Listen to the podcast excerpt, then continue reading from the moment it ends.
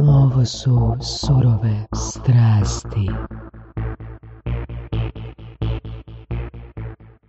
Danas je sa nama pionir augmented reality virtual reality extended reality mixed reality i svega Darijan Škarica. Yay, the audience goes wild. A Delta Reality, Tako je. jel, studio, Je, je. a firma je Divit. A, Premenovali smo se zapravo, mi smo pokrenuli se kad, sad već prije su možda 12 godina i tada smo se nazvali Divit, ali onda smo se u međuvremenu zapravo rebrandirali u nešto malo što bi bilo svjetskije, tako da smo nastali Delta Reality. Dobro ime. Hvala, hvala. Znači, to smo birali zato što Alpha Reality, Beta Reality, Gamma Reality su imali .com domenu za uzeti i onda smo zato Delta Reality, iskreno. Ali ne, ali imamo briju kao Delta, kao najmanji, najmanji dijelić, nekakva razlika itd., pa da smo zato, a ne zbog ovog razloga, ali dobro, eto. Naravno, da. Baš je nešto razmišljam o rebrandingu i Ozbiljno? muka živa, muka Ti živa. razmišljam o Da, da. rebrandingu. Zato što postoji firma, mislim kad smo počeli pričati o Equinoxu, a, to je bila tek neka mala firma koja se bavi teretanama u Americi. Dobro. U međuvremenu su Equinox firma u Americi narasla na ogromansku nekakvu korporaciju koja ima franšize po cijeloj Americi kad googlaš Equinox, prvo što nađeš je njih koji ono, imaju franšizu džimova i ne znam, opreme i hrane za sportaše i sve skupa, ali ne nađeš nas. Da. Dakle, Da, to se menja, pazi, mi smo sad radili, išli, kako idemo kao stvarati tvoj metaverse, išli smo tražiti ime. Onda je bilo, bilo Holotalk, pa ne, pa onda smo nakon tipa šest mjeseci se nazvali MetaHub i ono, pričali s ljudima itd. Tri dana kasnije Facebook se rebrandirao u metu, postalo toksično ime i onako totalno nam ime zeznulo i sad opet smo morali onda dalje ići virati. Ali ne viranje imena baš onako da pogodiš nešto je... Joj. Ako će ne ideš da je problem, ono šta dođeš, da bereš ime i ideš dalje. Da. Da. I onda vidiš da je domenu skvotao neki, ne znam, E. a- američka firma koja ima još 15.000 domena, ne I onda.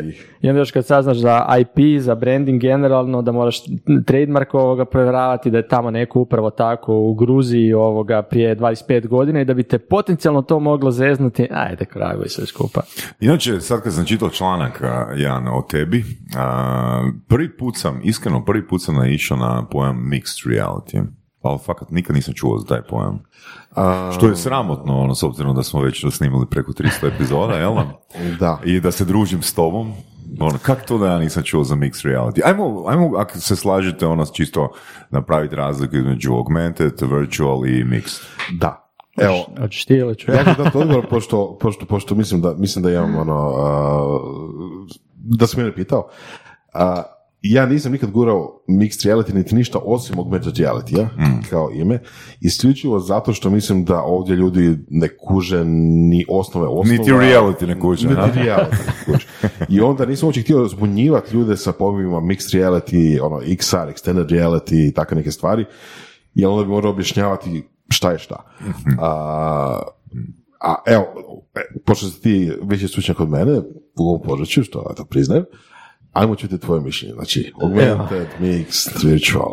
Znači imaš, A imaš poslije ćemo tražiti drugo mišljenje vas. Ne, sad poku- pokušavam da ne traje 10 minuta predavanja ovome, zato što imaš jedno što je tehnološko, a drugo što je zapravo sad nekako zajednica prihvatila. Generalno, virtual reality se 100% smatra da su naočale koje kad staviš na glavu ne vidiš ništa oko sebe, jedino što vidiš je virtualni svijet.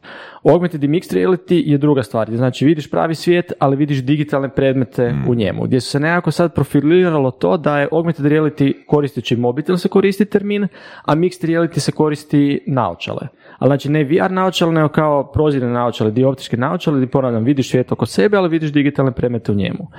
Ali kako onda Microsoft taj mixed reality termin potpuno zeznuo je došao pak i XR extended reality koji je kao umbrella term za VR, AR i MR. Što je problematično zato što sam kažeš, znači mi i radimo sa brendovima tipa nešto u virtualnoj stvarnosti, a oni to i dalje nazivaju recimo proširena stvarnost. Znači nekakve i osnovne pojmovi su komplicirani, a naša zajednica je uspjela još veći tu napraviti totalno onako kuršlus od tih termina. Više manje čekamo sad da dođu Apple sa svojim naočalama i više manje kako oni nazovu svoje naočale, tako će se u idućih deset godina i tehnologija zvati sve ostalo. Ko ima novaca, taj kači. Upravo to. Da. A, ja bih samo dodao, a, znači, augmented i mixed reality, meni se nekako čini u pričanju, isto sa, ne znam, sa američkim nekakvim ono, kolegama i partnerima i tako dalje, da se augmented reality više u narodu smatra, znači ne među stručnjacima, a, sučelje. Znači, tipa, Minority Report, sučelje, tipa, znaš, ono, hologrami kao sučelje i tako nešto, jer kao, augmented reality tipa, ok, sad imaš ono, onu scenu gdje sad, ne znam, gledaš šalicu čaja ispred sebe i onda ti odjednom doz- iskoči nekakav, ono, virtualni prozorčić iznad te šalice čaja i kaže, ne znam, Earl Grey hot, ne znam, 60 stupnjeva. Pa, mislim, ti kad vidiš zapravo augmented reality je puno, puno širi generalno od A da, naravno, da. A dodatno se vjerojatno i, i povezuje, jer sad imaš dodatnu terminologiju, tipa AR naočale se smatraju naočale koji upravo tako ti samo sučelje nekako daju, za razliku od mixed reality koja ti baš ima slam, koja ti ima six dove, koja ti baš ima da kad staviš nešto na stol da ti se baš to tu nalazi na stolu. Tako da ovo što kažeš je kur, ali najjednostavnije, toliko komplicirani sad ovoga generalna terminologija da uopće ne bi niko ni preporučao, osim ako se ne bavi žestoko s tim da uopće ide shvatiti, nego kažem doslovno pričekaj godinu dana. Kad dođe Apple, onda ćemo vidjeti šta će ovoga biti. Dobro, mislim, ja do sada koristim augmented reality skoro svuda, osim ako baš neke stručnu literaturu pišem ili nešto tog tipa.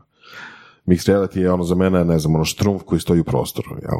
M, otprilike i tako. I ponavljam, mixed reality se više koristi za naočal. Bilo prozirne, bilo sad što Oculus ima pestru modi, isto imaš taj mixed reality. Čekaj samo. o tom- o Pa nije li augmented reality štrumf koji stoji u prostoru?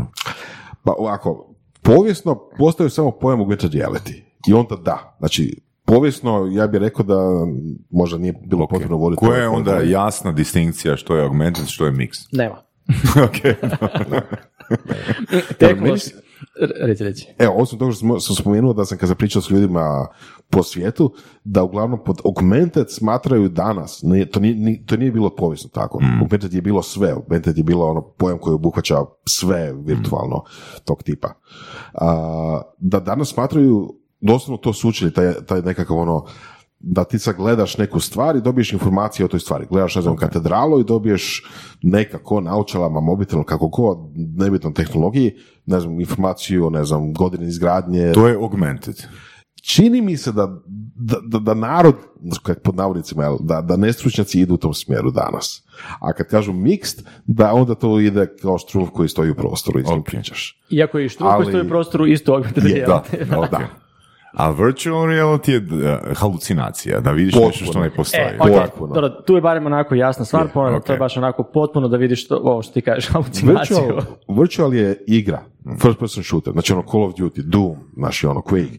Sve što vidiš je izrtano. Znači nema miješanja sa stvarnim, sa stvarnošću.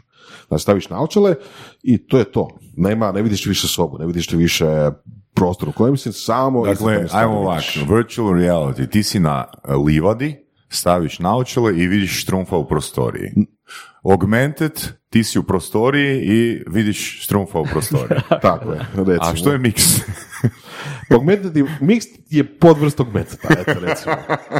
Može. Reci Darijane. A ne, evo, po meni zapravo najbolji nekako prikaz tog mixed reality svijeta u kojem idemo. Zapravo, jer mi, mi se nekako i mičemo od virtual i augmented reality i ulazimo u taj mixed reality svijet. Gdje ti kad staviš naočale, da ti u potpunosti biraš svaki element koji ćeš htjeti da ti bude digitalan, a koji ćeš htjeti da ti bude fizički. Na primjer, znači ti se sjedneš na kauč i ti kažeš, ok, kauč na kojem sjedim, baš želim njega vidjeti. Uđe ti Ivan u sobu, kažem, ok, njega baš želim vidjeti kao to, ali želim vidjeti sve oko nas kao da smo na Havajima.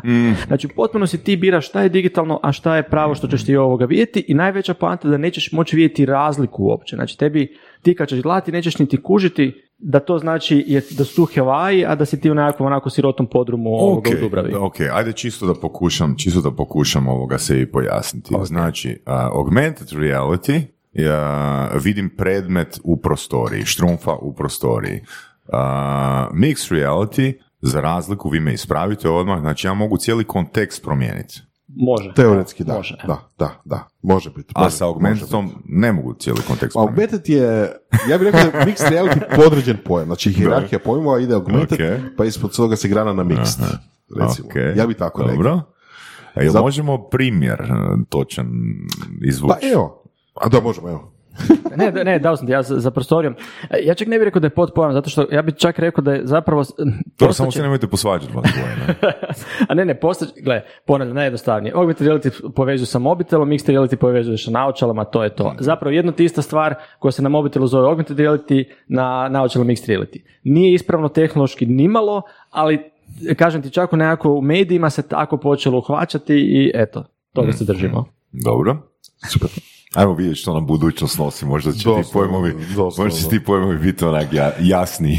Ali to je indikacija opet a, koliko je zapravo sve to relativno rano. Da, Iako da, da, da. to već postoji pa 30 godina više, 40 godina, oni najraniji nekakvi ono A gle, najranije imaš tamo iz 1900, mislim, 50 60 ovoga, kad su se počele raditi baš dio, dio ne znam uopće kako se zovu te ovoga naočale. Ali ajmo reći da od 2010. baš da je krenulo nekako puno jači ovoga, a 2013. se smatra za VR, zapravo baš onako da početak tog modernog XR smjera je 2013. kad je Lucky Palmer napravio u svojoj garaži ovoga Oculus, dvije godine kasnije je Facebook kupio za 2,5 milijarde dolara.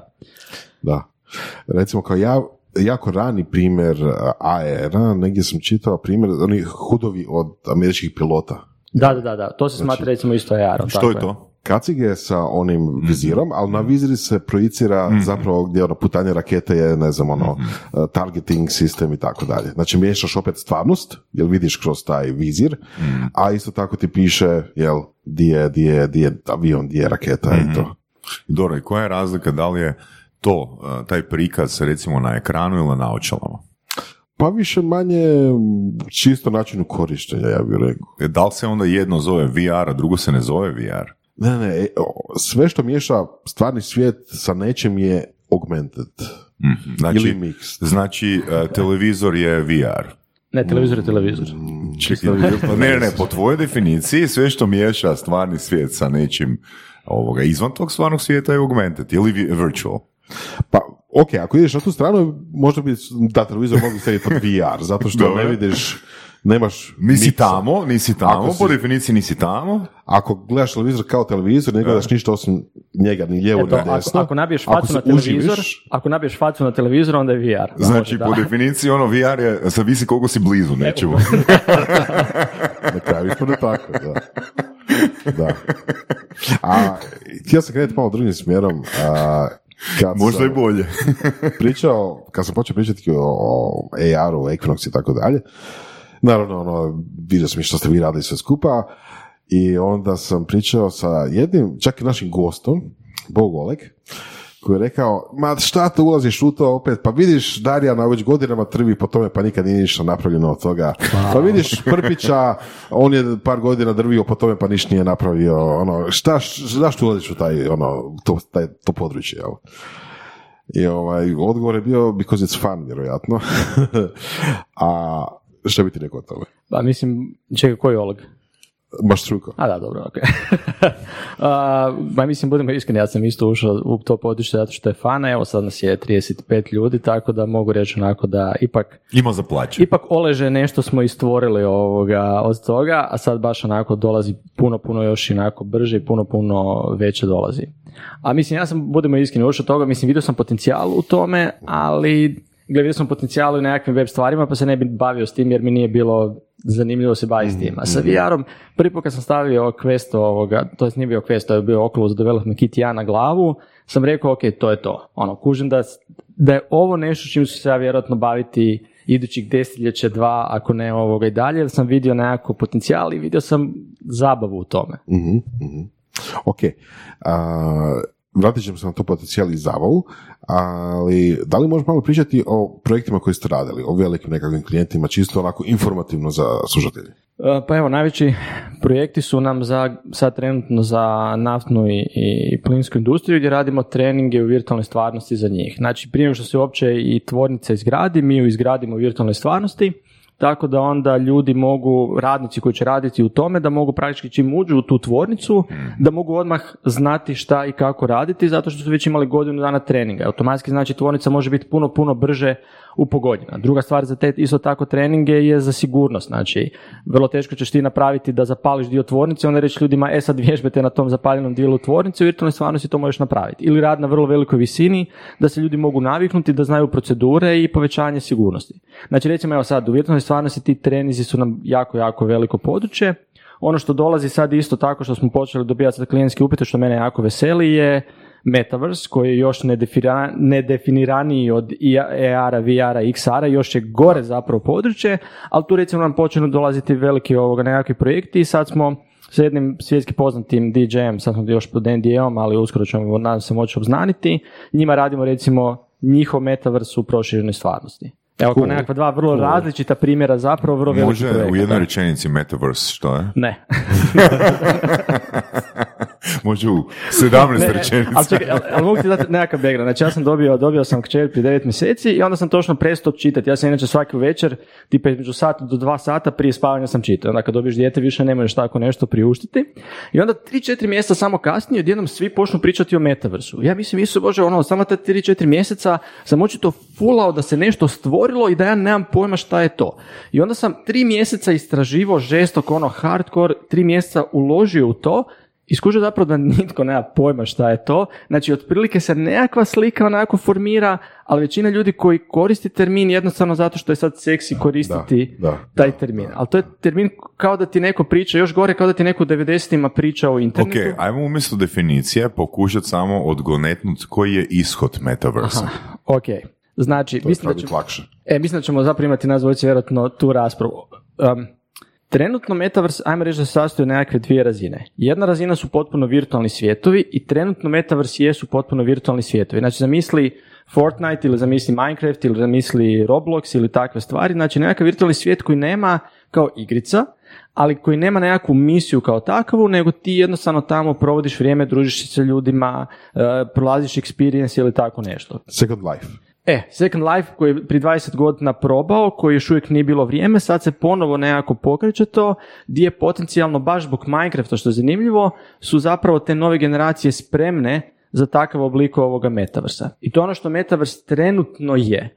Ali ono što će biti, i mislim da ćemo se jako, kad god ćemo se danas dotaknuti teme metaversa, ćemo se smijati za dvije godine ovoga definiciji kao što recimo bez veze, kao da je neko izjavio od 93. E, internet će biti ovoga da ćeš ti gledati gifove mačaka. Mm. Je, super, to je bilo za 10 godina, ali za 5 godina je bilo nešto totalno drugo, za 15 godina, tako će Metaverse, kaže, biti komično ovo što čujemo. Ali panta je, znači, gornja polovica Metaversa koja sad su ti virtualni svijetovi, ali ono što prema čemu idemo je upravo ovaj mixed reality svijet u kojem sam ti pričao. Znači da dođemo na tu razinu da ćeš ti imati doma dioptrijske znači, naočale i da ćeš ti u potpunosti moći uh, frenda iz Amerike da se pojavi pored tebe, da, mhm. ovo što ti rekao, jedan će ti prozor biti na Havaje, preko cijelog zida će ti biti telka ovoga, apsolutno cijeli zid, uh, strop će ti se otvoriti i gledat ćeš zvijezde iako je sunce, znači taj nekakav potpuni miješana, mješovita ovoga stvarno svijet je ono prema čemu zapravo bi kao prema metaversu trebali ići. Ali do toga će trebati minimalno još Koliki je tu potencijal recimo za trigeriranje schizofrenije, na primjer? Kako, znači, zabrinjavaš me kao osoba. kao, I da li to mogu svojoj bivšoj napraviti? ali, ali ozbiljno ima, ima, ima, ima, u tom pitanju nešto. Imati i jedan startup sad u VR-u koji je dobio masivni ovoga funding za izazivanje psihodelije u VR-u, tako da da. Znači nećeš mi odgovoriti na pitanje. zadržat ću se. ima potencijal, ima potencijal. Pogotovo recimo dok je tehnologija još mlada, još ima i tehničkih problema tipa preciznost tog iscrtavanja i svega. Mm. Pa bude nekakvog flikaranja, pa bude i nekakvih ono, odska, mislim, da te slika malo skače, jel, i tako dalje. Pa imaš malo epileptični napadaj, pa da. Ali zapravo ono, iz druge strane, koji je tu potencijal za recimo tretiranje depresije ili schizofrenije, jel E, odlično. Evo, recimo, to ti je baš za zimsku depresiju, ovoga, mm. ja recimo sam onako tu pod time, ovoga, i poprilično pomaže, zato što jednostavno ono, provedeš sat vremena na plaži. Na, na plaži, na suncu provedeš i stvarno mozak ti se zavara da si tamo. I sad pogotovo kažem s ovim novim mogućnostima, već sad možeš taj mixed reality svijet lagano dobiti sa tim questom, je odlično. Jer ja sam u svom prostoru, ja vidim svoj prostor i preko cijelog zida baš to sam stavio prozor na Havaje i onako opustiš, opustiš se, kroz pola sata bude ti onako ugodnije pri srcu. Mm-hmm. Ali zamisli ono SF, to je česti trop nekako SF-a, znači nekog smo u svemirskom brodu ili u nekog smo koloniji na asteroidu ili tako dalje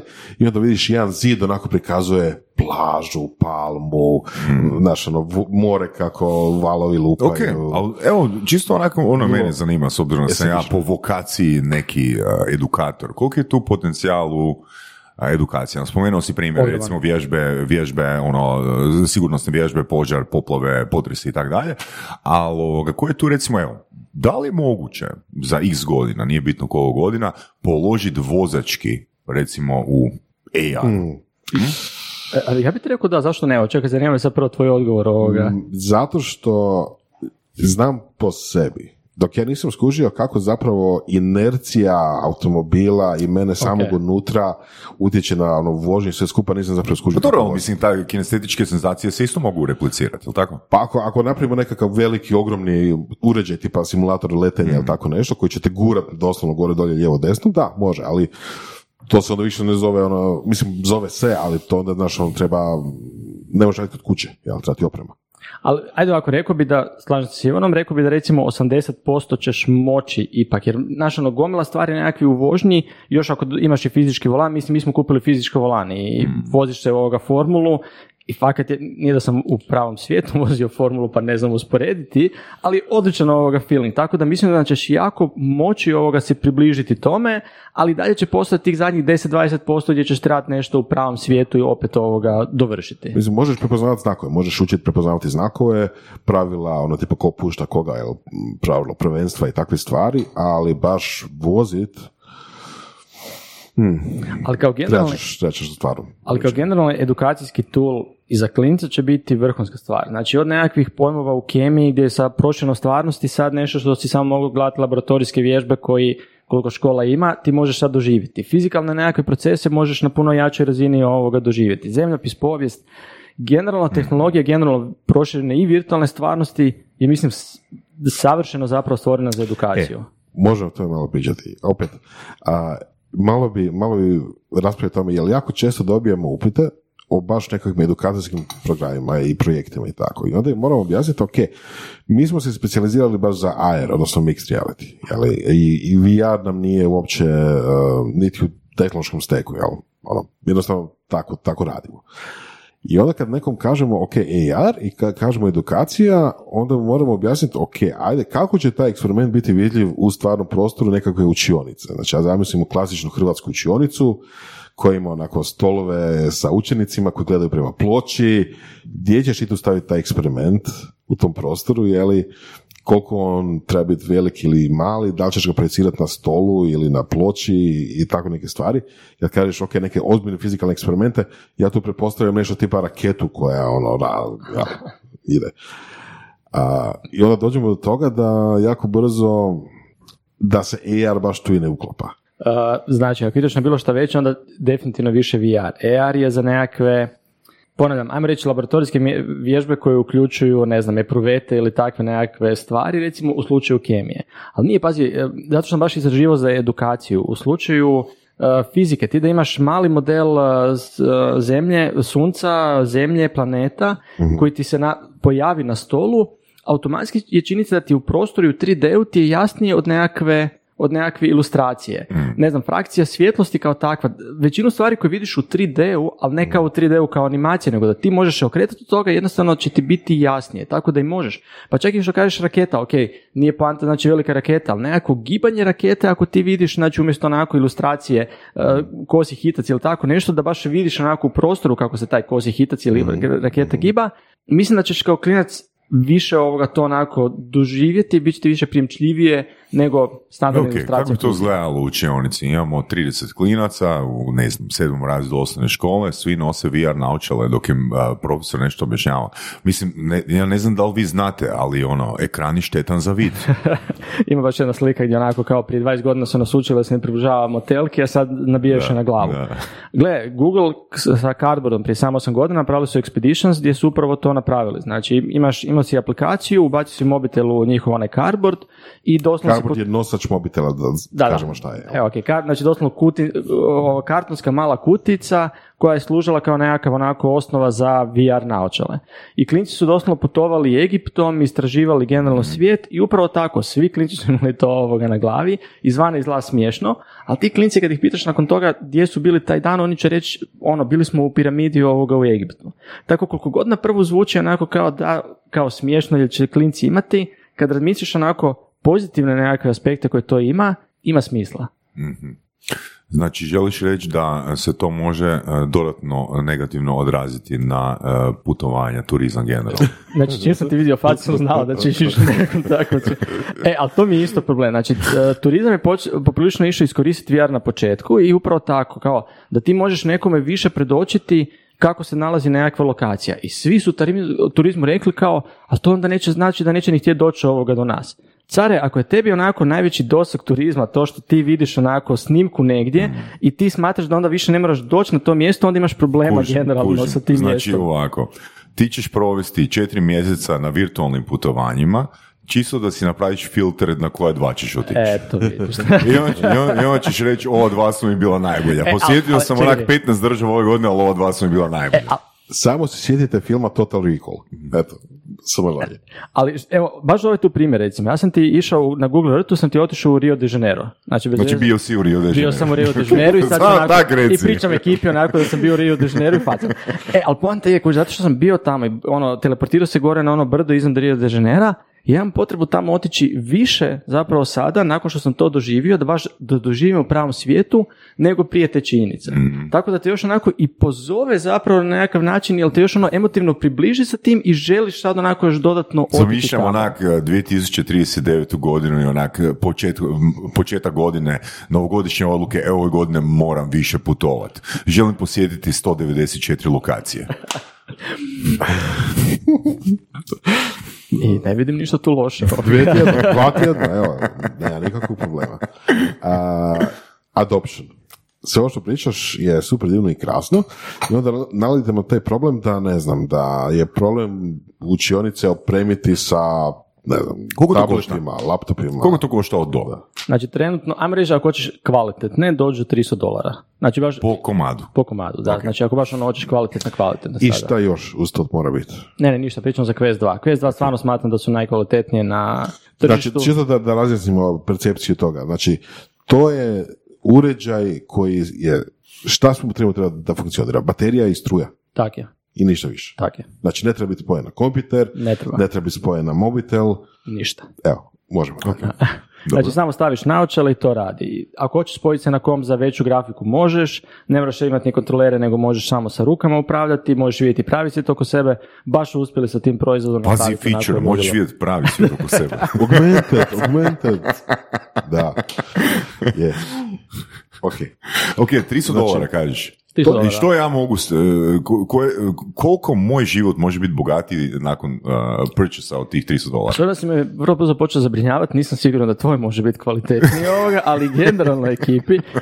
Ne, mislim da, pazi, kad kažeš znači šta može biti ovoga kvalitetniji kao tako, znači sad sa tim je većinom je gaming ovog orijentirano, ali evo recimo već su pos- počele biti nekakve poslovne primjene koje smo mi počeli isto tako raditi za nekakve remote sastanke. Mislim, korona nas je sve uspjela tu dalje gdje ljudi imaju dalje nekakvu potrebu zajedničku prostoru kolaborirati što, što jednostavno korona ti izbjegla, maknula. Sad recimo čak imaš i na višoj razini da ti možeš po cijelom svijetu biti zajedno u prostoru i raditi neku kolaboraciju za koju bi jako puno trebao potrošiti ili bi bilo nemoguće, koju ti virtualna stvarnost praktički omogućuje danas. Evo baš nekako jako specifičan use case gdje mislim da pomaže ljudima konkretno. Ok, znači ja mogu organizirati seminar u recimo Las Vegasu, ono, uložiti u marketing, skupiti ljude u jednu dvoranu, imati tamo par asistenata, a ja kao glavni predavač držim ovoga srudeša to predavanje. Ali još bolje, zašto bi oni bili u, u kuš, ti ćeš imati Ma da, virtualni, da, mi napravimo ti ćeš imati- virtualni a Las neko ti Vegas. dođe iz bilo gdje u virtualni Las Vegas i umjesto da kupuje kartu, ovo ono,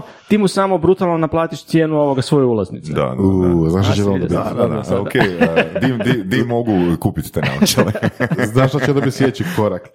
Copyright na izgled Las Vegasa. E, to, to, to. Znači, ono kao što Francuzi pokušali zabraniti slikanje Eiffelovog Da zamisli, da zamisli onak water cooler conversations. Imaš onako osobu, ne znam, u Portugalu i tad, si, ti sad s njom uh, imaš water cooler conversation u pauzi. Evo, evo, meni trenutno... A, a, a ti si, ne znam, u Sibiru. Ne, Ne, ne, ali pa, e, I veliš onak fre, on, nekom liku s Japana, idemo, idemo, idemo zapaliti pljugu na pauzu. Čekaj, čekaj, ovo baš i kad si spomenuo Sibir i kad si tu spomenuo, situacija koja je meni ovoga bila, sam isprobati uh, Eho VR koji ti je nastavak na nekakvu igru, ajmo reći, gdje si ti u nekakvom zajedničkom prostoru na svemirskoj stanici i uh, u nultoj gravitaciji, znači lebdiš. I sad da dođem tamo, pokušavam lediti, pokušavam se naći sam s ovom i neko troje ljudi doslovno prolazi pored mene i kako prilaze, ovoga čujem da pričaju i pričaju na ruskom nešto i odjednom nešto ovoga Batman, Batman, Batman. Da? I toliko je bila nenormalna u tom trenutku meni onako osjećaj, jer ja sam u tom trenutku 100% se osjećao da sam na nekakvoj svemirskoj stanici, da su tu tri nekakva tipa koji prolaze pored mene i ja ih zapravo kogod ih ne razumijem, kužim, emotivno sam se mogao povezati s obzirom da su očito klinci koji su raspravljali nešto o, o Batmanu. Nego ovo to što kažeš, Rusi na drugom kraju svijeta i ja u tom trenu smo dijelili zajednički ovoga prostor i imali osjećaj kao da se, znači ne kao da smo u igri koju, koja mi nije nikad dala takav zapravo osjećaj onako da ti se mozak zavara da si tu, 100% mi mozak u toj sekundi bio, aha, ti Rusi su sad zajedno sa mnom u prostoru. To je cool, onako, kad vidiš. Da. To je baš onako science fiction. Je, a, a već je, kažem ti, već je tu, već možeš onako takve stvari koristiti. Da. Ali vraćamo se onda na problem adaptiona, niti blizu sad još nismo. Quest 2 je prvi uređaj koji se približava 10 milijuna prodanih primjera, kada je jedan, baš jedan uređaj. Ne možemo reći da cijelo VR tržište mora imati 100 milijuna ili neće ništa značiti. Jedan uređaj mora doći prvo do 10, što smo probili, idući korak je 100. Kad probije 100, onda ide ona generalna za bilo koju adopciju ovoga, bilo koje tehnologije, ide baš onaj hockey stick ovoga što se tiče adopcije. A znači do 100 milijuna, a sigurno nećemo još par godina, ako ne onako i 5-6 godina. Dobro, dođemo mislim, to ovisi o cijeni, cijena se sve više spušta. Kad će cijena biti Mm. 80 dolara, Nije samo o cijeni, pazi, mobitel kad ti se pojavio iPhone kad ti se pojavio je košta, mislim, prvi 200-300 dolara, tako da po tom pitanju mora biti, znači, bolja tehnologija, mora biti ovoga, mora biti malo jeftinije, ja reći sa 300 da padne na 200, da su te naočale manje, da su ovoga bolje i poanta je da dovoljno ljudi, broj ljudi oko tebe ima, jel to je onaj da, problem cold da. starta, znači kad dovoljno broj ljudi oko tebe će imati, onda ćeš i ti htjeti da to se pridružiš njihovim iskustvima. dobro, i kako je moj život kvalitetniji sutra ako ja danas nabavim uh, naučale? Igrat ćeš super igrice. O- Osim toga, to me ne zanima. Fruit Ninja. Znači, mogu otići na Havaje, jel da mogu Možeš otići na na... Havaje, možeš, znači možeš sad jako puno postati i virtualna stvarnost, svi ljudi pri, misle da je to dosta onako, uh, kako se, al, um, asocijalna tehnologija. Zapravo je najviše društvenija tehnologija zato što većina iskustva koja se radi, radi na način da si ti zajedno u prostoru sa ljudima po diljem svijeta da možeš komunicirati s njima. Da možeš, znači sad dosta konvencija nekakvih se radi ovoga u virtualnoj stvarnosti gdje opet kažem, ljudi sa svih krajeva svijeta zajedno i poslovne ovoga nekakve dilove dogovaraju. Tako da eto, ponavljam, u poslovnom aspektu biti tako već sutra mogu biti život kvalitetniji. Ok, znači ako ja želim igrati igricu, to je ono jednostavno, spojim se na računalo, igram igricu. Ok, a što je s ostalim sadržajem? Znači, uh, kako ja dobijam pristup sadržaju? Imaš store na naočalama. A imaš stvarno naočala? Da, da, imaš store na naočalama. Ok, ok, dobro. I koliko me košta put na Havaje na naočalama? Pa mislim da bi ti bilo besplatno. Mislim, još uvijek je sadržaj, recimo igre su skuplje nego na Steamu. Igre su ti negdje 15 do 20 dolara ti mogu biti, ali ti nekakav takav sadržaj 5 do 10 ovoga dolara. Plus toga, sve na YouTube-u 360 videi su ti besplatni, a toga imaš sad go- ono, gomilu, gomilu stvari. Mhm, mhm. Da. Ajmo, ako što se tiče sadržaja, nije to kao prije tri godine. Znači ti sada kupiš naočale, ti imaš ta onako godinu dana, svaki dan drugo nekako iskustvo, igru ovoga na, na questu um, koristiti. Mhm, mhm. Uh, kad se tiče uređaja, ok, imamo, imamo um, Oculus, imali smo, imali smo još više uređaja prije, imali smo Microsoft HoloLens, šta je sa njim recimo?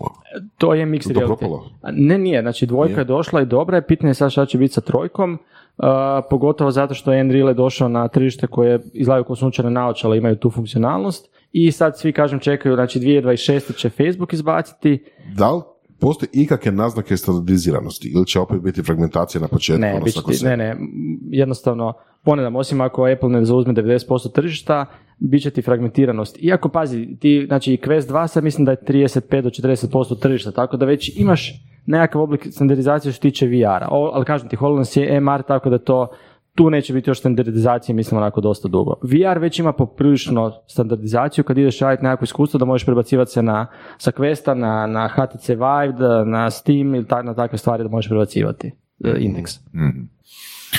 Um, rješenje toga recimo, ono, mislim da sam čak to pročitao u članku, um, ima primjenu na primjeru u arhitekturi i građevini, jel tako? Tak je, da. Je li- ima li dan danas? Uh, imaš dosta softvera koji koriste generalno arhitekti za baš to. Fora u arhitekturi zato što ti možeš znači, napraviš nekakav model koji se onda možeš teleportirati zajedno sa svojim kolegama i vidjeti baš onako iznutra kako neke stvari izgledaju.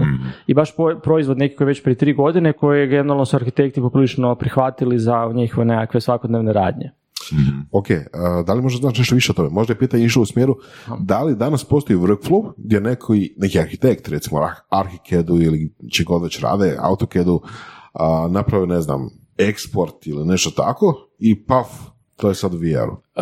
Uh, Za generalne tehničke programe ne znam ovoga točno, ali koliko znam da većina njih sad i podržava upravo nekako direktno gledanje zapravo modela u VR-u iz tog razloga. Tako da mislim da su workflowi već poprilično zapravo sad ustubličeni u tome. Ali me to ne može za riječ, kažem, ne bavim se s tim, nisam toliko proučavao, pa ne znam onda. Da.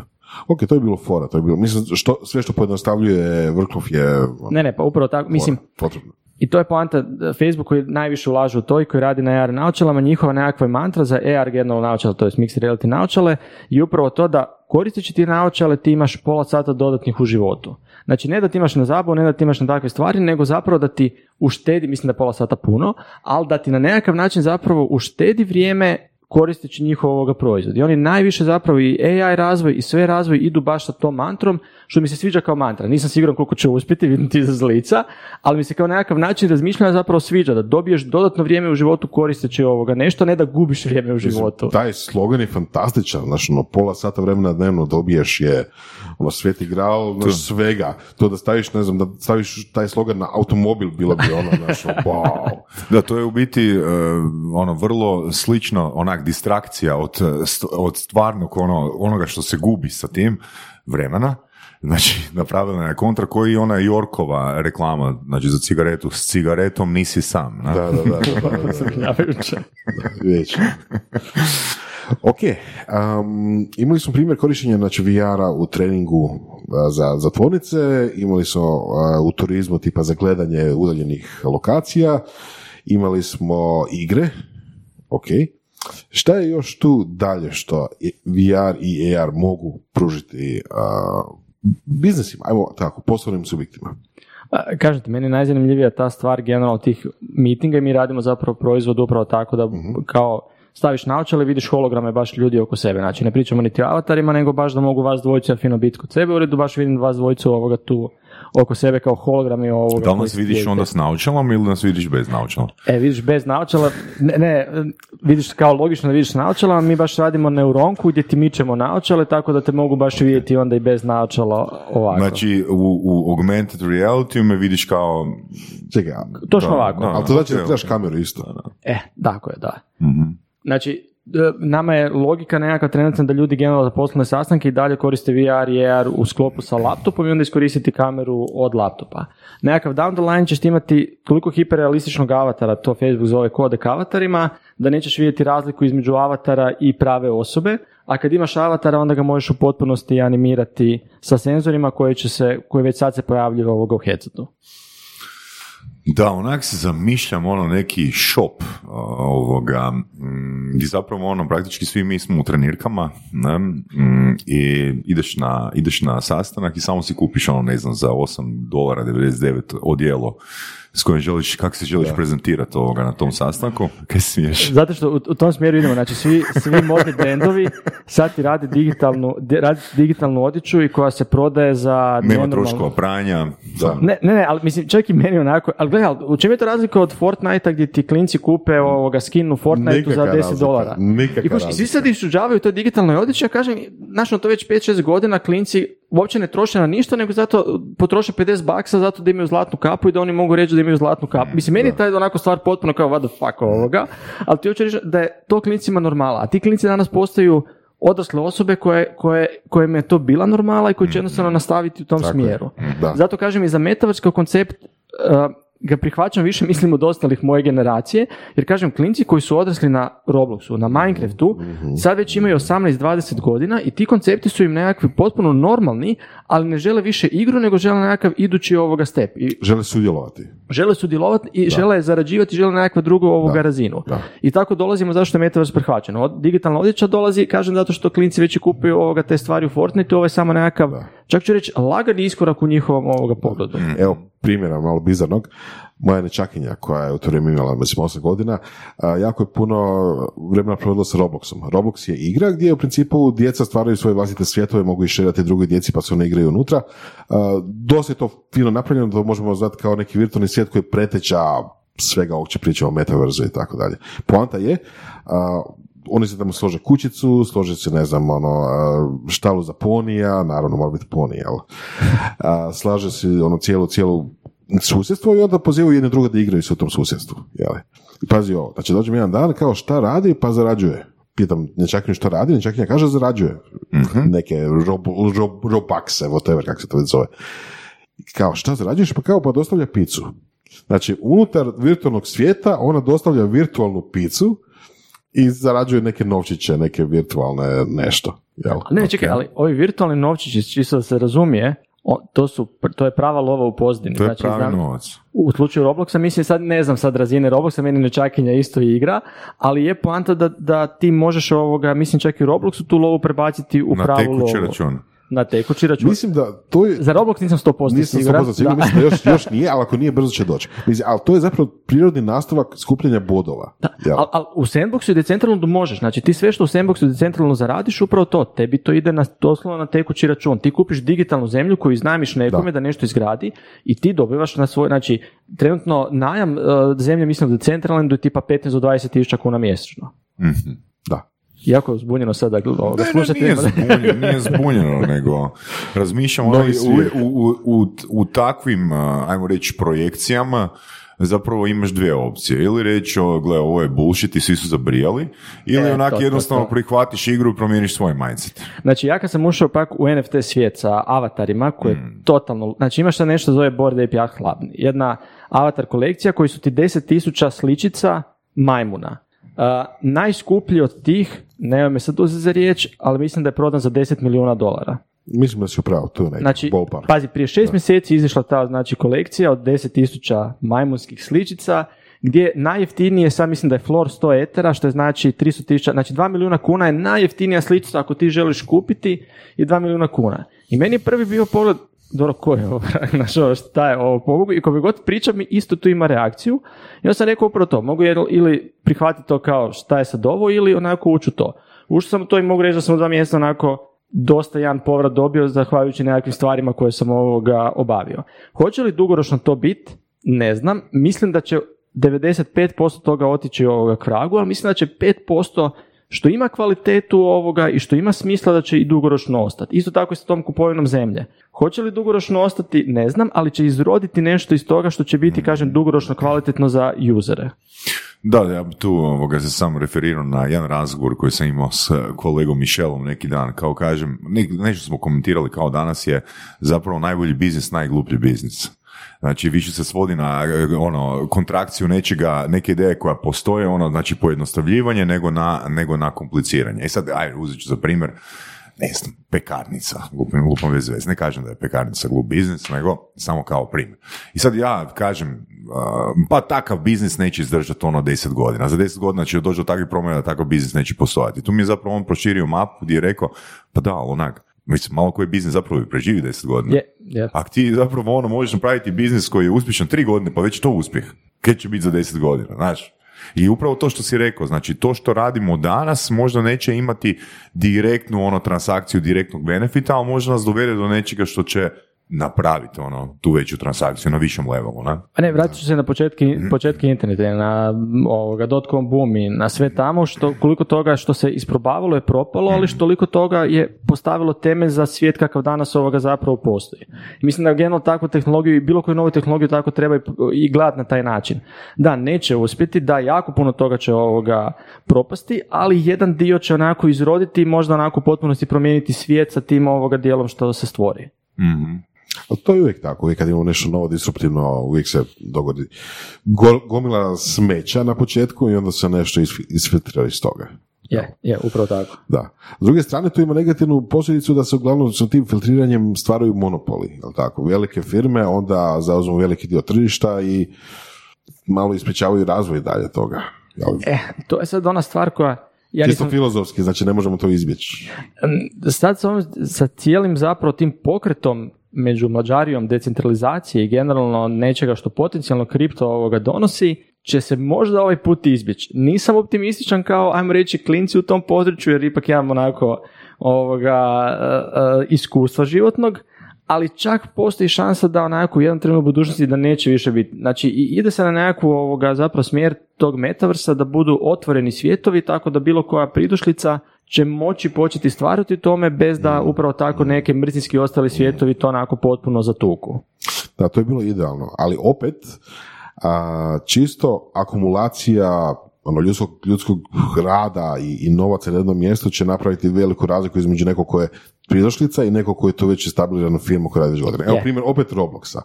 Znači jedna stvar je da klinci jedni drugima stvaraju, ne znam, kućice i nekakva susjedstva, ono neighborhood cijeli sa, sa mm, bazenima i ponijima i whatever.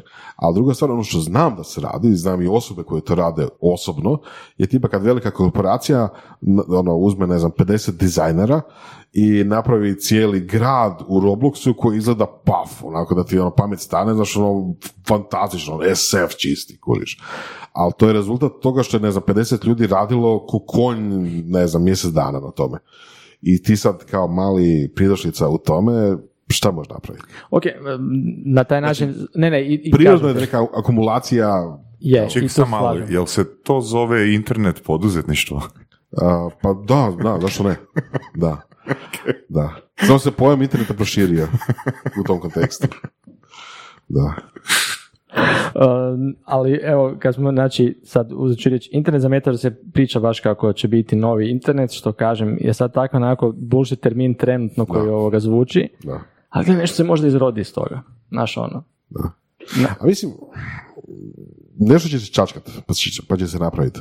Moja ideja metaversa je više u smislu, ok, ajmo dati ljudima a, alate da nešto rade korisno. Ne samo da se igraju, iako igre su super stvari, treba imati igara i sve skupa, recimo, ali dok to ne dođe na razinu gdje ti možeš kao, ne znam, kao pekarnica, jeli, imati, ne znam, reklamu na početku ulice ili tako nešto u mixed reality koja ti, ne znam, maše kruhom ispred nosa ili kiflom ili nečem takom, ili ti dođeš do te reklame i platiš pet virtualnih satoshija ili šta god i ne znam, Zamisli aplikaciju u prodaji, znači door to door sales.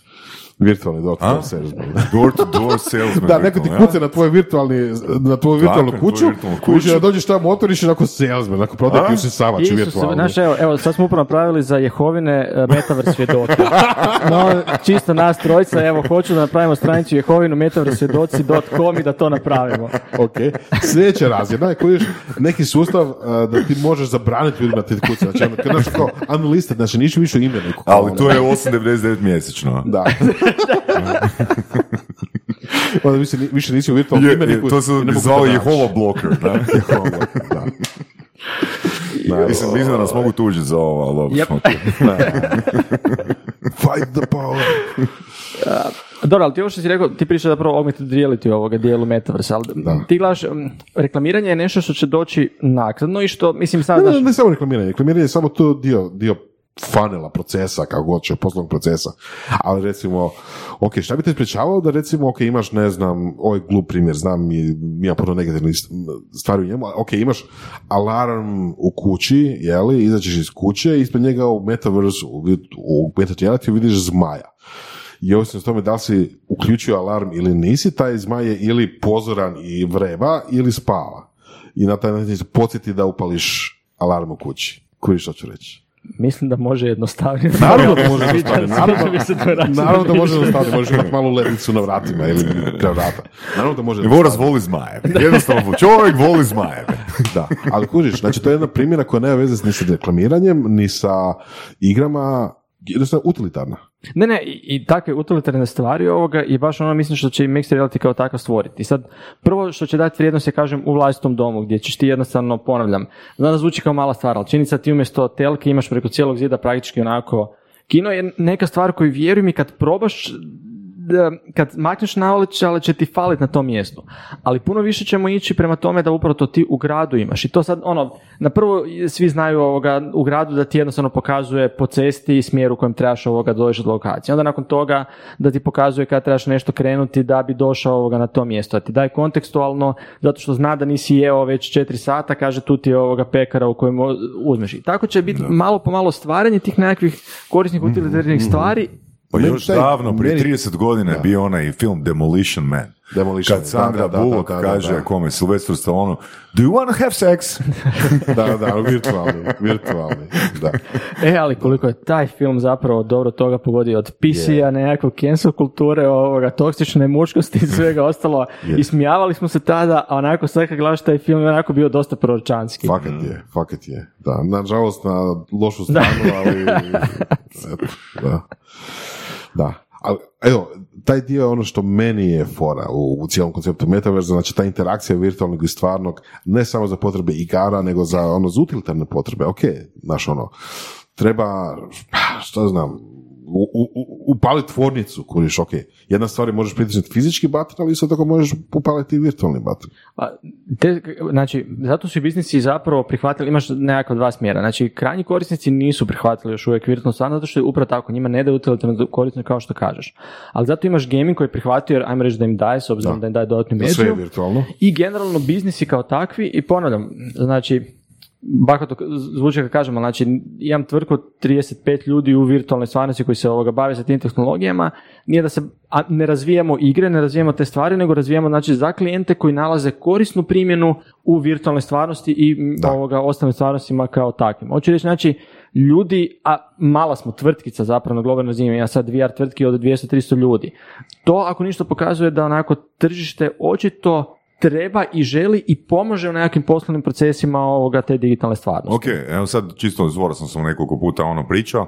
A, dakle, vi customizirano rješenje onda radite. Da, da, mi smo, znači, mi smo agencija, sad radimo na tom svom ovoga metaverse Ok. proizvodu, kolaboracija, komunikacija, ali smo agencija i radimo po narudžbi proizvode. A, Uh, ideal vam je imati proizvod, ne? Da, kao i mislim kao i Znači u biti agencija se samo zato da preživite dok ne. Ne, ne, ne, ne, ne, ne, ne, ne, ne, to bi mi partner ubio da kažemo, ne, agenciju. znači tako, rećiš poslije snimanja. Ne, ne, agenciju kad tako razvijamo, zapravo sad gledamo da spin-offamo taj dio proizvodni koji smo napravili da spin-offamo. Mm-hmm. E, mislim, ja ne znam zapravo agencijski posao je nešto što jako raspravljam sa partnerima. U Hrvatskoj generalno zapravo 2010. ajmo reći su bile agencijske godine koji su sad pokazale onako pozitivno sa exitima koji se događaju u agencijskom poslu, ali unatrag par godina je sve više i jako, jako kvalitetnih startupa. Mi smo tamo znači 2012. imali ono startup Zlatnu groznicu kao što je bilo ostatku svijeta i u Hrvatskoj mi je drago zapravo što se prebacuje iz tog agencijskog dijela koji je pitanje koliko će biti, kad kažem dugoročno održiv, bit će sigurno 10-15 godina održiv, ali proizvodi kao takvi će biti sigurno održiviji još nego tih idućih 10-15 godina. I meni je drago što se u Hrvatskoj prebacuje taj smjer zapravo isto tako na nekakav proizvodni smjer i što postoji dovoljno fundinga danas da to omogući zapravo danas tržištu ovoga kod nas. Um, koji su recimo, ajmo reći, marže na, na takvim projektima? A gle, kao i generalno, mislim generalno IT satnica, znači koliko imaš generalno IT satnicu, e, znači većinom ti se Znači- smatra, Ok, na, na godišnjoj razini ti se otprilike smatra negdje 20-30% ovoga, mislim ideš i do 50%, ali ajmo reći 20-30% nekakva profitna marža da ti je onako ok za agencijski ovoga potencijalno posao. Mi nemamo još ni blizu toliko, jer apsolutno sve ulažemo natrag u tvrtku, ovoga, ali onako ove ostale agencije kad pogledaš imaju mislim otprilike toliko. Ok. Kao da se otvoriti IT agenciju kao vidim onako da ti ide onako Pa, mogao bi si ja možda malo- čak bi razmišljao o tome da, da ima ljudi na tržištu, ne? U, to, je... Ajmo malo pričati o tome. Ajmo. Ajmo. Znači, nema ljudi. Nema ljudi. Nema ljudi. uh, mislim što je zapravo čudno zvuči kad kažem i ok, danas se tržište toliko otvorilo, uh, freelancing se na toliki način otvorio gdje je dosta ekipe ovoga naše počinje normalno raditi za vanjski klijente gdje je onda još veća borba, zbog toga se trebamo mi prebaciti na proizvodnu da možemo praktički, jer kažem sa agencijskim maržom ti ne možeš baš ponuditi nekakvu potencijalno američku plaću, ali sa maržom ovoga koja, nazovimo to marža, znači pričamo o nekakvom profitu koji ti dolazi od proizvoda, mislim da možeš ponuditi i američke plaće na našem ovoga tržištu. Ali panta je da je da ima dovoljno mladih koji žele ulaziti u tog područja, koji se mogu učiti, koji se mogu izučavati, ali kažem, kod nas je borba, a kamoli na zapadnim ovoga tržištima. Što radite, što radite u smislu employer brandinga da, da zahaklate, da, da targetirate ovoga Pa, i privučete ljude? Zanimljiva stvar je, mi smo uvijek nekako sebe gledali kao mi smo oni koji su zanimljiviji od weba i mobila. I nekako smo se gledali kao samo sa tom činjenicom, a da ponudimo adekvatne plaće ovoga kao web i mobile agencije, da ćemo uspjeti onda privući ljude. Ono što se pak dogodilo kako se bavimo sa drugim tehnologijama, smo zapravo na dnu steka što se tiče gaminga. Svi žele koji se bave s našim tehnologijama zapravo raditi ovoga u igrama za onako puno, puno ovoga manje plaće i zapravo tu se borimo sa tim što imamo puno jače plaće nego što imaju generalna ekipa u gamingu. Ajmo to malo uh, ispričati. Mislim, ja i ti znam o čemu se radi, ali mislim da većina ljudi ne zna. Znači, igre, znači računalne igre, jako puno rade entuzijasti Tako je, koji će prihvatiti puno manju plaću da radi samo na tome zato što im je to zanimljivo i fora. tako je, tako je. Ali recimo poslovne primjene, evo recimo sad tebe kad slušam kad si radio, kad si pričao o onom klijentu za kojeg radite uh, edukaciju u tvornicama, to je relativno dosadno ako- uspoređi sa jel, igrom ili nekakvom ono zabavnim sadržajem gdje sad, ne znam, možeš imati zmajeve. Ne, ne, ali o- osim zmajeva... Blockchain. Ne, ne, ali, ali, ali pazi, što tiče developmenta ti je, neću reći isto, ali Je, nije, ali, ali nije, jako blizu, jako ali blizu, jako blizu, jako reći blizu. da je negdje na 90%, recimo 95% kužiš od gaminga, nego upravo ta nekakva, taj pogled na to je kao upravo to "Joj, ja ću raditi u dosadnoj tvornici. Znaš koliko mi je ekipa napravila super zanimljive, seksi, zabavne stvari, znači što on uči seksi sa tvornicom nekom ovoga, ali baš onako zabavne stvari, shadere su radili ovoga, nekakve fantastične, Mm. uh, tehnološki izazovi, flow da bude dobar, je, čak ću reći, iznad nekakvih igara, za neke stvari koje smo iskustva, koje smo u tim treninzima napravili, mislim da smo onako level iznad nekakvih onako igara, neću pričati AAA igrama, ali ću pričati generalno ovoga, o, o razvoju igara. Da. Nego upravo taj koncept jer to nije igra, automatski ljudi onda imaju negativno. Ali kažem, to se borimo onda sa, sa većim plaćama. Da. Ali to je zato, mislim, zato što ljudi vide tu multimediju, vide tu 3D grafiku, modeliranje, animaciju, sve skupa i onda prirodno to povezuju sa igrama. Odnosno, isti je skill set potreban da bi napravio nekakvog štrumfa koji ti prodaje palačinke ili edukaciju. Ili zmaja koji ti prodaje lizalice? Da. I igru, jel? Je, je. Ali onda zato isto, e, kod nas zapravo dolazi ekipa koja prođe gaming u Hrvatskoj i kojima se ne da više. Mislim, zato što mi isto tako nudimo, kako smo onako, kažem, ima nas preko 30 ovoga, morali smo integrirati nekakve procese. Moramo imati nekakve procese da se ljudi kad dođu kod nas razvijaju, da ljudi imaju strukturu. Dosta često u gamingu ovoga našem, osim nekakvih isto većih ovoga, fali nekakva struktura ekipi u kaosu su i onda im se zapravo sviđa da dobiju strukturu, da imaju nekakav mentorship sa kojim pokušavamo ga ovoga nuditi. Sa, sa tim nekakvim stvarima da ljudi koji dođu kod nas zapravo ne radiš na igri, ali će se toliko zapravo tehnološki razviti u dvije do tri godine koliko ne bi negdje drugdje možda onako 8 do 10 godina. To nam je isto nekako onako potencijalno što mi možemo ponuditi. Ne reklamiram se, nego samo pričam kako uopće onako se na to... Ali ne, ali to je, to je, to je branding.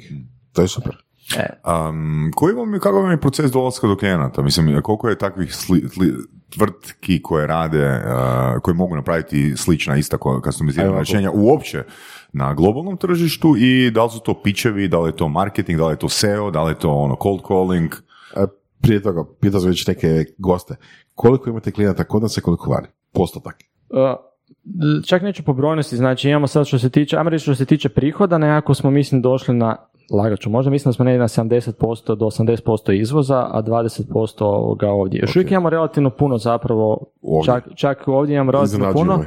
Zato što um, u turizmu centri za posjetitelje žele virtualnu stvarnost i jednostavno se pogodilo da baš onako jednostavno te stvari ovoga radimo, kako dobiju lovu od europskih fondova, imaju dovoljno zapravo budžet da se napravi nešto nešto kvalitetno, ali nam je, apsolutno nam je plan da budemo na, ajmo reći, 95% plus da nam, da nam dolazi od izvoza. Da. I odgovor na pitanje, znači dolazak, kako do, se- dolazak do klijenata, ili možda preciznije ono dolazak do... Ima li tvrtke u Hrvatskoj koje su na neki način konkurencija?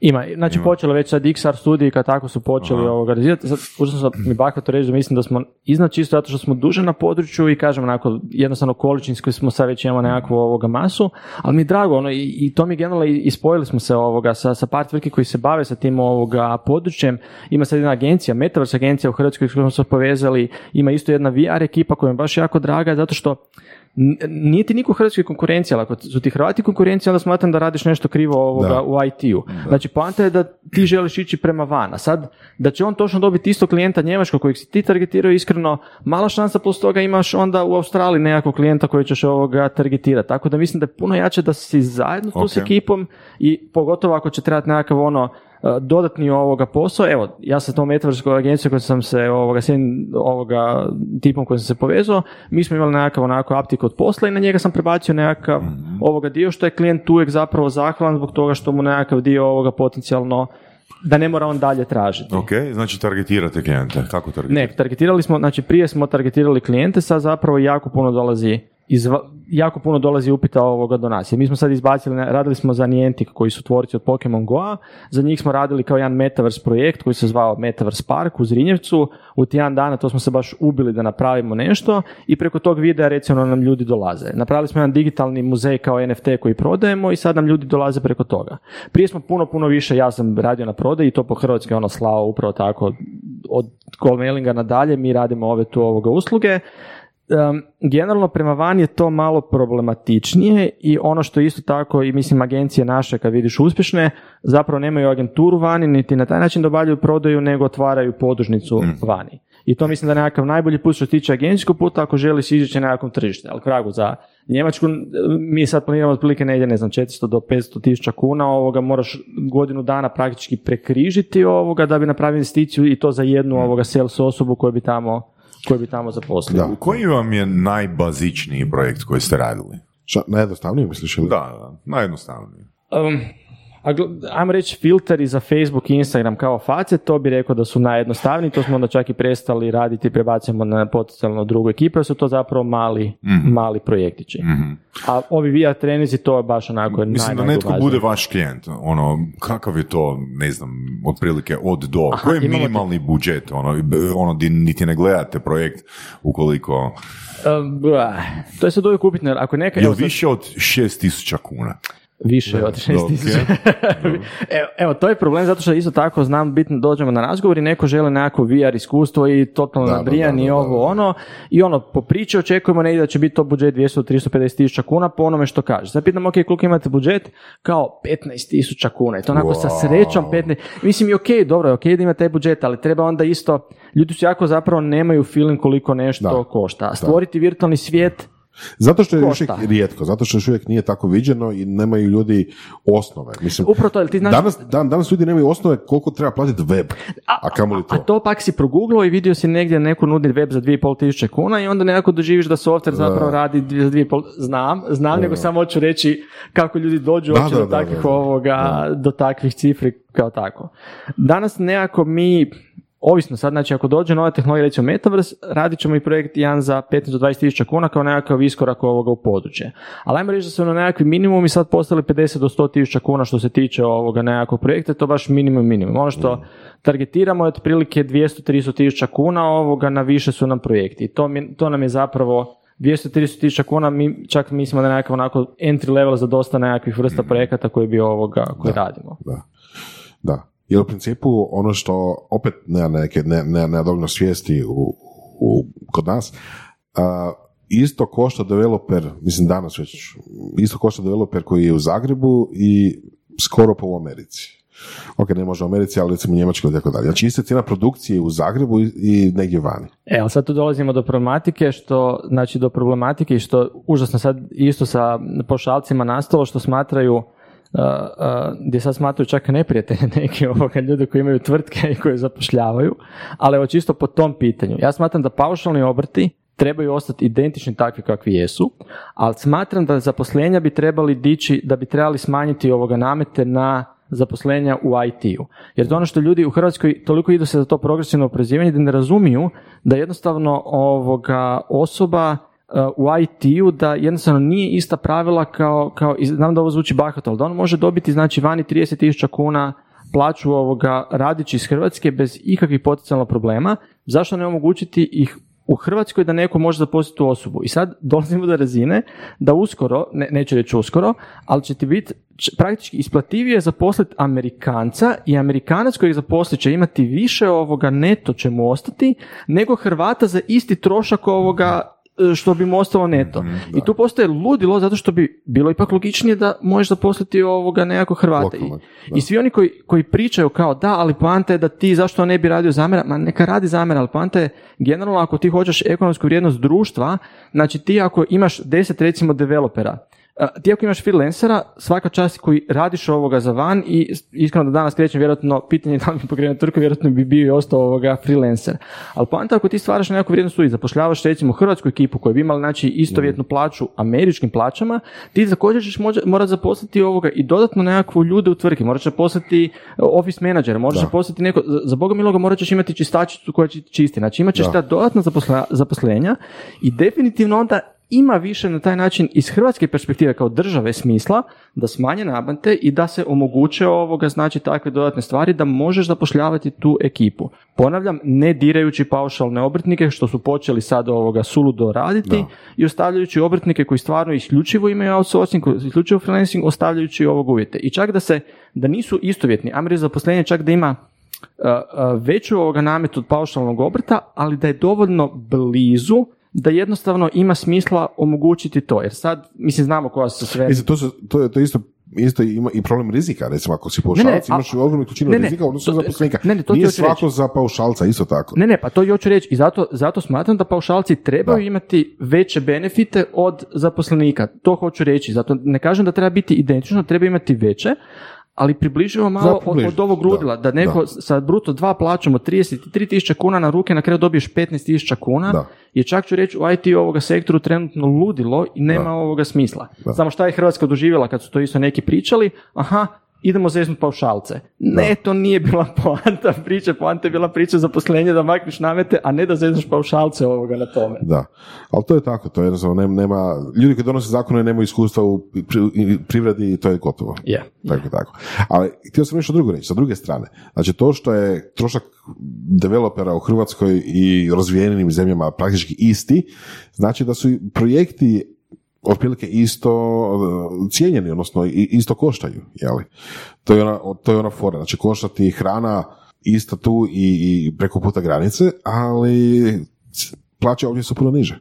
Da, zato što i sad dolazimo do tog agencijskog ovoga dijela. Zašto? To je ono što se mi jako isto izbaramo i ono što ljudi zapravo i dalje nekako očekuješ kad se javi ovoga ovdje, ne zato zbog kvalitete, nego zato što je manja satnica. I ta je borba koja čak i postaje suluda zapravo nekako na globalnom tržištu, kao što si ovo tu ovoga i rekao, i gdje, znaš ono, znaš da u Indiji, ajmo reći da imali smo iskustva nekakvih ovoga sa Indijom, ajmo reći da onako isto dobivaš ovoga top kvalitetu, postavlja se pitanje, u danas remote svijetu, pogotovo post korona ovoga svijetu, zašto bi oni imali 10 dolara ovoga satnicu 8 dolara, a ne iskreno 100 dolara kao Amer.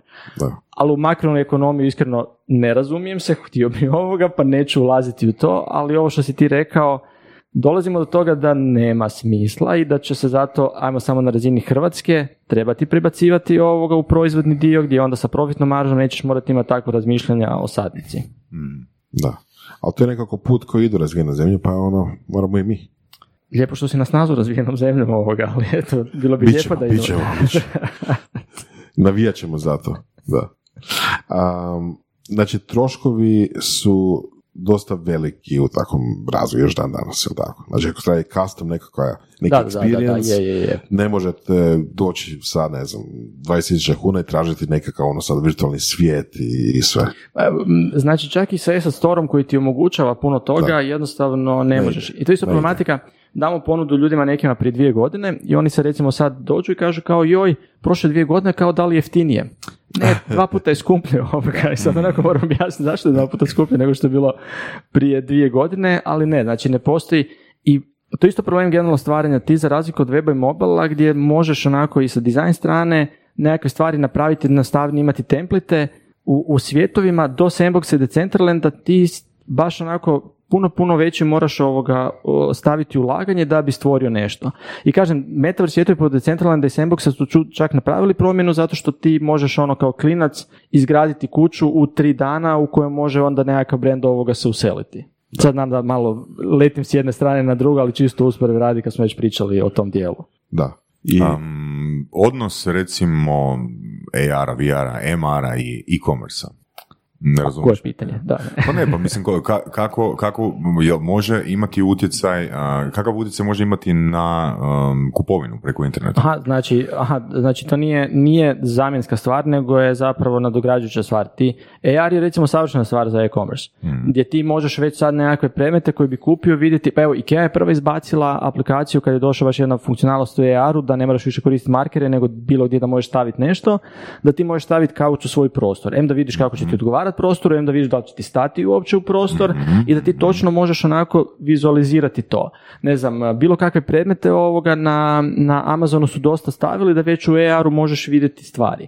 Ono što svi nekako očekuju je to digitalna odjeća da ti možeš se pogledati u gledalu sa mobitelom, kroz ne, ajmo reći 5-6 godina sa naočalama i da preko tebe baš se stavi ovoga druga odjeća. Tako da je zapravo prilično čak i reći ću i logična nadogradnja sa augmented realityom na e-commerce koja će dodavati stvari. Onaj jedan primjer koji sam ja ovoga vidio koji a prije ili kasnije će doći, sad još uvijek možda malo preskupo, kad naručuješ hranu da doslovno vidiš tanjur te hrane i da doslovno u zraku lista šta je tanjur i ti točno vidiš E, ono to, to, to. šta ćeš ovoga jesti. I normalno to da neće izgledati kao takvo, nego isto kao s reklame će izgledati puno ljepše, ali fora je poprilično i baš sam isprobavao to i ono, htio sam naručiti taj odrezak kad sam ga fino vidio onako sočnog na tanjuru. Da, super, super. Da.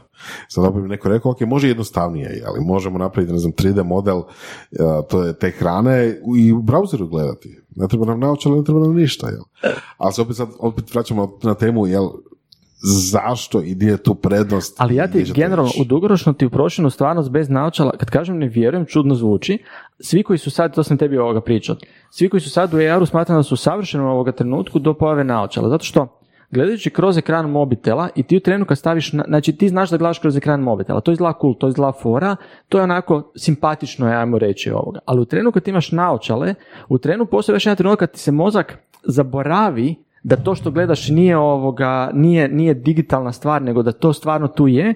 I jedan poprilično, onako, čak ću reći, nevjerojatan ovoga trenutak. Znači ti zapravo koristiš epizodu surovih strasti da i Vorasu prodaš naočale.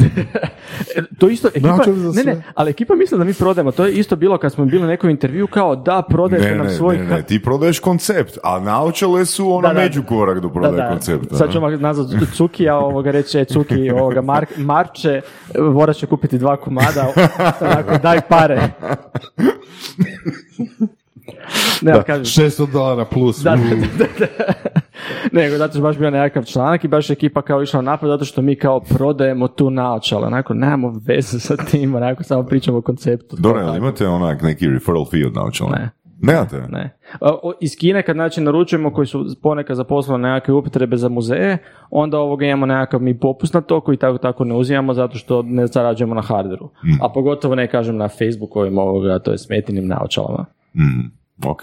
Da li kinezi imaju, a dobro, glupo pitanje. Imaju. Kad, kad, ta će kloni- kad ta će klonirati, jel? Nema... Ne, ne, ne, uspjeli su sad stvarno je sad Meta sa Questom 2 uspjela tehnološki napraviti da se ne može toliko lako kopirati i nisu niti jedne, baš ću reći, niti blizu, ali pazi opet dovoljno, znaš, ono, za 120 dolara ovoga dobiješ dovoljno potencijalno za nekakve use case-ove dobru stvar. Da, tipa ne radimo senzor, ne znam, za gore dolje, ali lijevo desno radi. I ovo, to sam prvo, znači ti u VR-u generalno, kad ti uđeš u prostor, ti moraš definirati sobu tako da se ne zabiješ u zidove. Ono što ja nisam ovoga razmišljao u tom trenutku da ne ideš gore dolje ovoga, da nemaš i onda sam pucao po nekim dronovima i onda sam uzeo mačetu ovoga digitalnu i zamahnuo na tom dronu i tako sam ga dobro zabio da mi se kuži počeli padati njegovi komadi po meni ja sam skužio da sam plafonjeru upravo razbio kužiš, sa, sa rukom, tako da ja sam naučio da treba malo onako smiriti surove strasti igrajući VR. Ali to je opet još jedna stvar, znači, vjerojatno će se trebati promijeniti i environment u, kojem, u kojima se tako nešto događa. Uh, koristi VR. Ako Znači, to radimo u bez, nekom malom... environment bez plafonjera. Da, ako to radimo u nekom malom stančiću, jeli, bez mjesta, nije neka fora. E, tu dolazi jedna problematika generalno, zato što trebaš razvijati iskustva da možeš raditi u stančiću ovoga. Znači, ja isto moram sebi u stanu počistiti pola stana da mogu nekakvo iskustvo gdje se baš moram razmah, ono, razbacati. Najbolje nešto gdje jednostavno stojiš ili još bolje gdje sjediš i da na taj način ovoga prolaziš kroz te prostore. Znači, da li, bi, da li postoji ovoga rješenje gdje ja mogu naučiti kung fu u svom stanu? Apsolutno. A? Odi na trening. Eto, ja bi se prijavio. Ono. Daj, daj mi još malo samo, uh, ono, daj mi pokušaj me uvjeriti. Ne, ne uvjeriti, neću reći uvjeriti, to mi onak nije, nije lijepa riječ, nego pokušaj mi samo malo još dati meni benefita uh, posjedovanja tih naočala. Volio, volio bi kupiti, ali trebam još malo trebam još malo benefita. Ok, ajmo ovako, ajde, baš kad si pomenuo treningi, i ajde neću pričati o trenutnim naočalama, ajde pričam za nešto, znači kroz, kroz 4 do 6 godina što dolazi onaj smjer koji ovoga idemo. Ovo si re- recimo rekao kung fu. Znači bilo šta što bi ti htio na neki način učiti, doslovno pored tebe će se pojaviti profesor koji će te moći ovoga poučavati. Ok, tu sad imamo razinu do koje će moći ići umjetna inteligencija. Sviranje klavira, ti staviš naočale, ti točno vidiš koje ovoga, koje tipke moraš svirati. Sviranje gitare, točno ti se pokaže digitalna ruka i ti moraš staviti svoju ruku preko te ruke. Kung fu. Pored tebe se pojavi ovoga, znači nekakav kung fu majstor koji ti točno pokazuje pokrete kao da si na treningu. Nije ti na treningu da imaš uvijek nekakav ono... E, da li te može ispravljati? E, tu sad onda dolazimo, tu dolazimo sad onda do trenutka da... Da li hoćeš uh, ovoga in real time uh, ovoga pravo kung fu majstora ili želiš kupiti program? Da. Ne, ali to onda se, znači sa, čak neću reći da će biti pravi real time, ili ću ti onda Znam, uvijek reći... uzmeš tri sata programa i jedan sat ovoga stvarnog, stvarno osobu da te ispravlja. Ali iskreno da, ne, ali čekaj, ali da. u tom smjeru. Evo, dalje što se tiče znači, naočala, znači ode ti nešto u kupone, ode ti fucking ovoga, nešto na ovome WC školjci, nisi baš stručan u tome, staviš naočale i točno ti se pokazuje šta moraš staviti i šta ti možeš samo ovoga napraviti. Ili u kuhinji, ili na autu možeš imati, staviš naočale točno onako da ti možeš sam napraviti nekakve popravke, a ne da će neko cinslu na kolaboratoru zaračunati Da, sola kuna. onak voziš se negdje, nema ničega oko tebe, nestalo ti benzina i tvom frendu u auti se upalilo slijepo crijevo. I ti onak jednostavno ideš napraviti operaciju. Je to to po noći onako kužiš, da li ti znači ovi primjeri su onako, Kiši, po kiši. Da. onako životne situacije ili imaš jako onako besane noći razmišljajući. dođeš, dođeš ono u šumu i ideš sad izgraditi onak, ne znam, reci vorac. Brvnaru. Ma brvnaru, brvnaru. Dvorac. Da, dvorac. dvorac, je, Dvorac. sa zmajem. Sa zmajem. Koji ga čuva. Ja sad trebam zabrinuti sa njim ovdje. Ne, ne, to je normalno, to je normalno. To je sve normalno. Što bi ponio uh, sa sobom na pusti otok? Pa VR naučala jebe mu, ne? Pa, actually da. Hrana nije bitna. Ali čekaj malo, znači možeš ponijeti ili komad kruha, ili ponesti vira naočare koji će tamo naučiti kako, znaš, ono, od palme napraviti čamac i spasite, šta sad? Da, slažem se, apsolutno da. Ali gdje će ti struja? Da, zapravo, zapravo, pazi ti to, te naočale se mogu prodavati kao survival kit. za prepere. E, ali čekaj, E, ali, vidiš, ali vidiš, fakat, Ali fakat. generalno za prepere je to savršena stvar zapravo. Da. Znaš ono, ako se ne želiš upustati u svom bunkeru za tri dana ovoga, kupi VR naočale. Mhm. Putovat ćeš svijetom iz bunkera. Da, ili pazi ovo, ono, sredstvo kao, znači, jedan alat za mršavljenje, na primjer. Recimo, staviš si VR naočale, kogo god je ukusan, ukusan sadržaj hrane koji je ispred tebe, ti zamisliš onak ustajali burek od tri i pol dana. Znači, jedeš steak, a gledaš onak burek s mesom od onak prošlog četvrtka. Ja mislim da bi trebao ići napraviti ovu aplikaciju. Ja te potpuno podržavam da aplikaciju. Da. A gle, za prepare, a da se na tu temu, vježbanje, pucaš u zombije, eto, trening svaki dan, jel? Mislim da prepere će onako radi pucati u prave ljude neke, ali dobro, to je druga problematika. Da. A opet survival, znaš, ono, tražiš gljive, jel? Ova gljiva je ispravna, ova nije. Naravno, sve to što čem pričamo je ono 5 do 10 godina E, ako te Vorac nije uvjerio s ovim tu, ovoga, ne znam, onda ja te ne mogu nijako, nikako te ne mogu Čekaj, vjeriti. s čim? S gljivom? Volim gljive iz Amsterdama. Da, apsolutno. Preporuke. E, vidiš, vidiš. Dobro, I zato treba AR, jel, da ti kaže što si kupio. Koje gljive su dobre, koje gljive su, Isuse, Bože. Nadam se da klinci ovo ne slušaju stvarno. E, ali gle, klinci će to raditi za jedno 15 godina. Klinci će ovo slušati za 15 godina. Ne samo I slušati. smijat se, i smijat se, jebote, kje, kje su ovi trkeljali, jebote. Da. Mislim da će biti... Nisu znali, nešto- nisu znali najobičniji metaverse objasniti. Da, da, da. Mislim, ako toga ne bude, onda smo fulali cijel Ne, ne, ja mislim da, ono, da znaš, hoće se isplati da mogu odmah tvrtku zatvoriti da nema smisla uopće to što radimo. Slažem se. A ovo što, što se tiče primjera ovoga, mislim, fakat već imaš sad gomilu primjera, ali još jedna od onih stvari koje, kad se pojavili smartfoni, niti blizu nisi, prve aplikacije su bile fart da stisneš i prdne mobitel i obožavali i znam jednu aplikaciju kad mi je friend uzeo iPhone, ima si ono za, kak se oni mjehurići koji stišeš kad Da, dobiješ. da, da, I to je bila aplikacija da, i da, kužda da. ti neko onda išao reći onako ozbiljno, gle, to ćeš koristiti svakodnevno u životu četiri sata, bi rekao, znaš ono, koji ti je vrag, jesi ti ludo ovoga.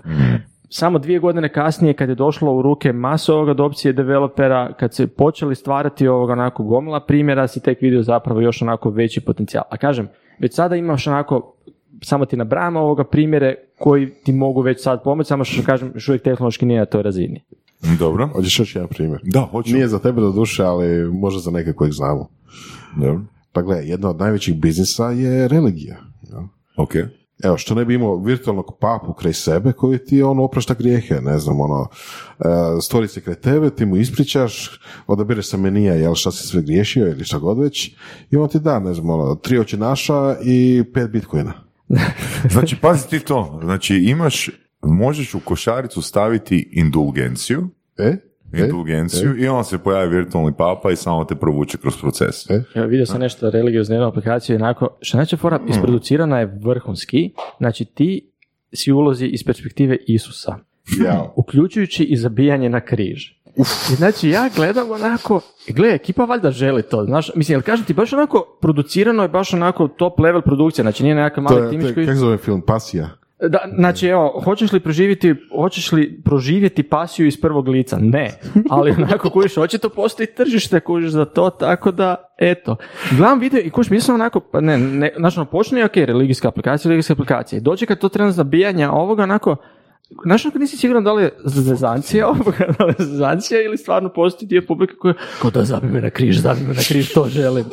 Da, evo te ono, fakat ono, oni, bi bili, oni su dobri kupci. Sigurno postoji tržište da im se proda putovanje od 40 godina od Egipta do Izraela.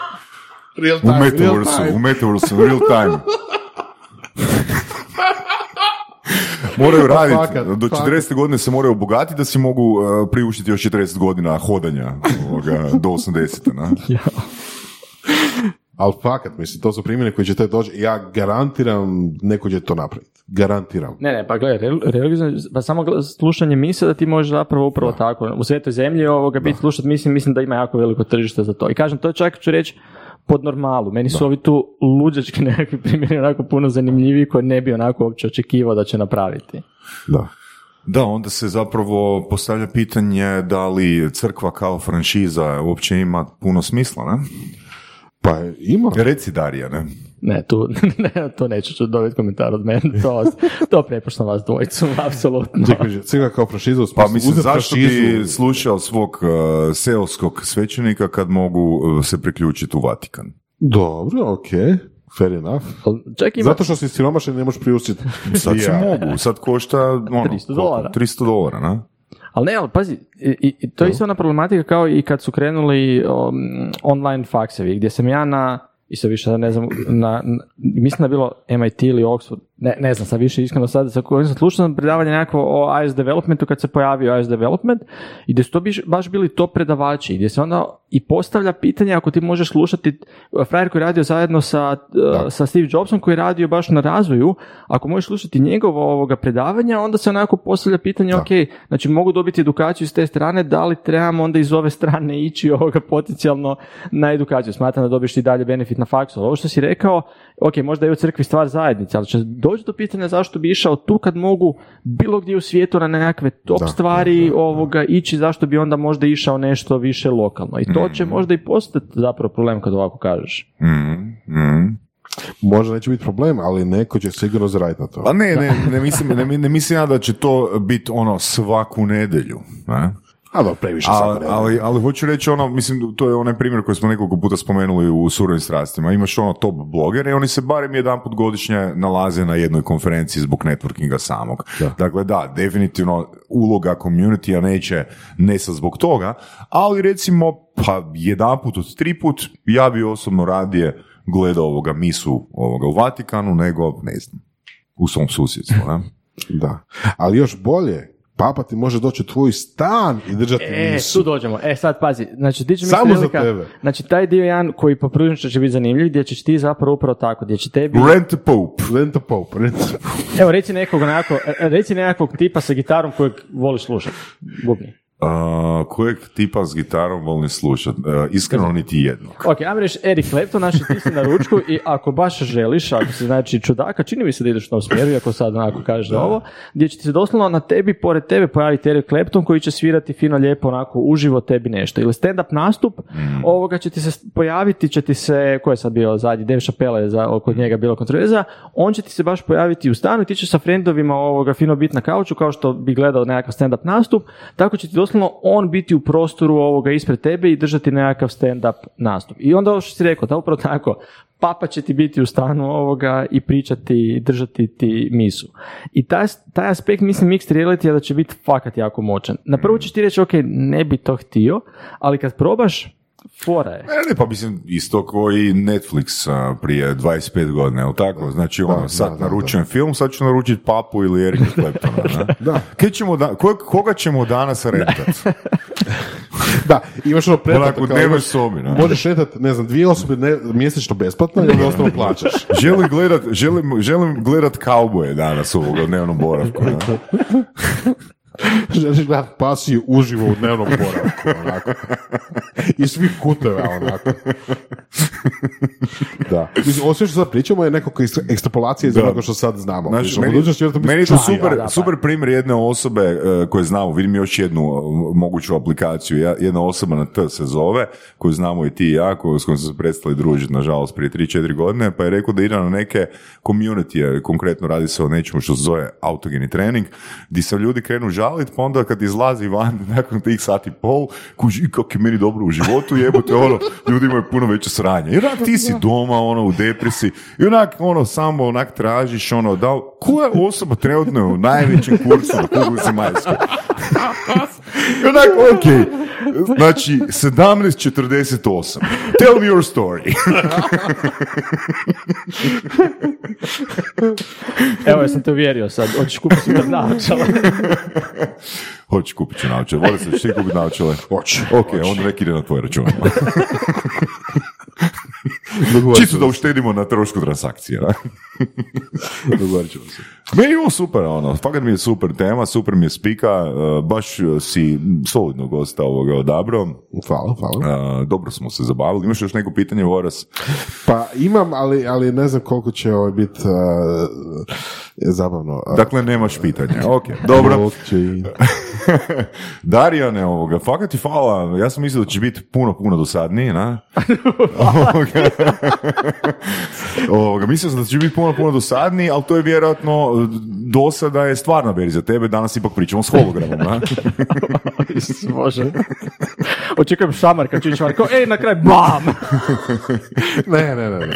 Pristojni smo, pristojni smo ipak. Da, a, ok.